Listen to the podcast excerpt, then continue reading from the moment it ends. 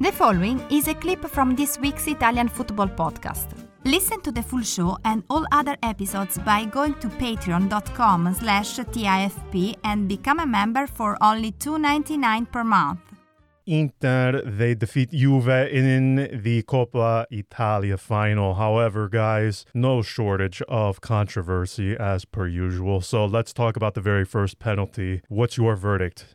The first penalty is, is, absolutely scandalous. I mean, I'd love to know what the penalty was given for. Whoever it was given against is, is a complete joke. I mean, de Ligt's knee barely tickles Lautaro's knee, so it can't be given for that. And as for Bonucci, he you know he stands his ground, and and it's Lautaro who who looks for the contact and hooks his leg inside Bonucci. Bonucci just stands there, you know, which he has every right to do. And I mean, I can't believe a penalty is given for this in such a big moment of such a big game. 10, 12 minutes to go. Juventus are 2 1 up, and, you know, based on the chances up until that point, probably deserved to be ahead. Um, they were shambles after it. But, you know, this penalty completely changed the game, and it was scandalous. Well, just like Giorgio Chiellini said after the game that Inter were better, uh, I, I agree with him on that because Inter were better overall, and there is a gap between Inter and Juve. As for the penalty goes, it's a penalty in 2022, maybe not in 1999, but it's a penalty in 2022, just as Napoli discovered against um, um, Barcelona in the Champions League during the lockdown Champions League, uh, where Koulibaly was adjudged to have fouled Messi, I think, uh, if I remember correctly. But it is a penalty because it's given for Bonucci blocking uh, Lautaro's left foot. He's standing with his back to Leonardo Bonucci. Uh, Bonucci goes into it, go into the situation just as Lautaro's about to kick it. His foot is impeded. He's obstructed. It's a penalty.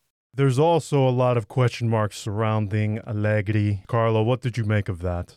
It was disaster. Uh, midway through the second half, you know, in control, they have Inter on the ropes, and then he brings on an extra defender for a midfielder, invites all the pressure on from which this, you know, penalty comes from, uh, and a lot of it has to go through Allegri. He's been a disaster. He's paid seven to nine million euros a year, no trophies, lowest points tally for over a decade, finished fourth again, points even than Pirlo last season. He absolutely deserves so much blame, not just for yesterday, but but for the whole season.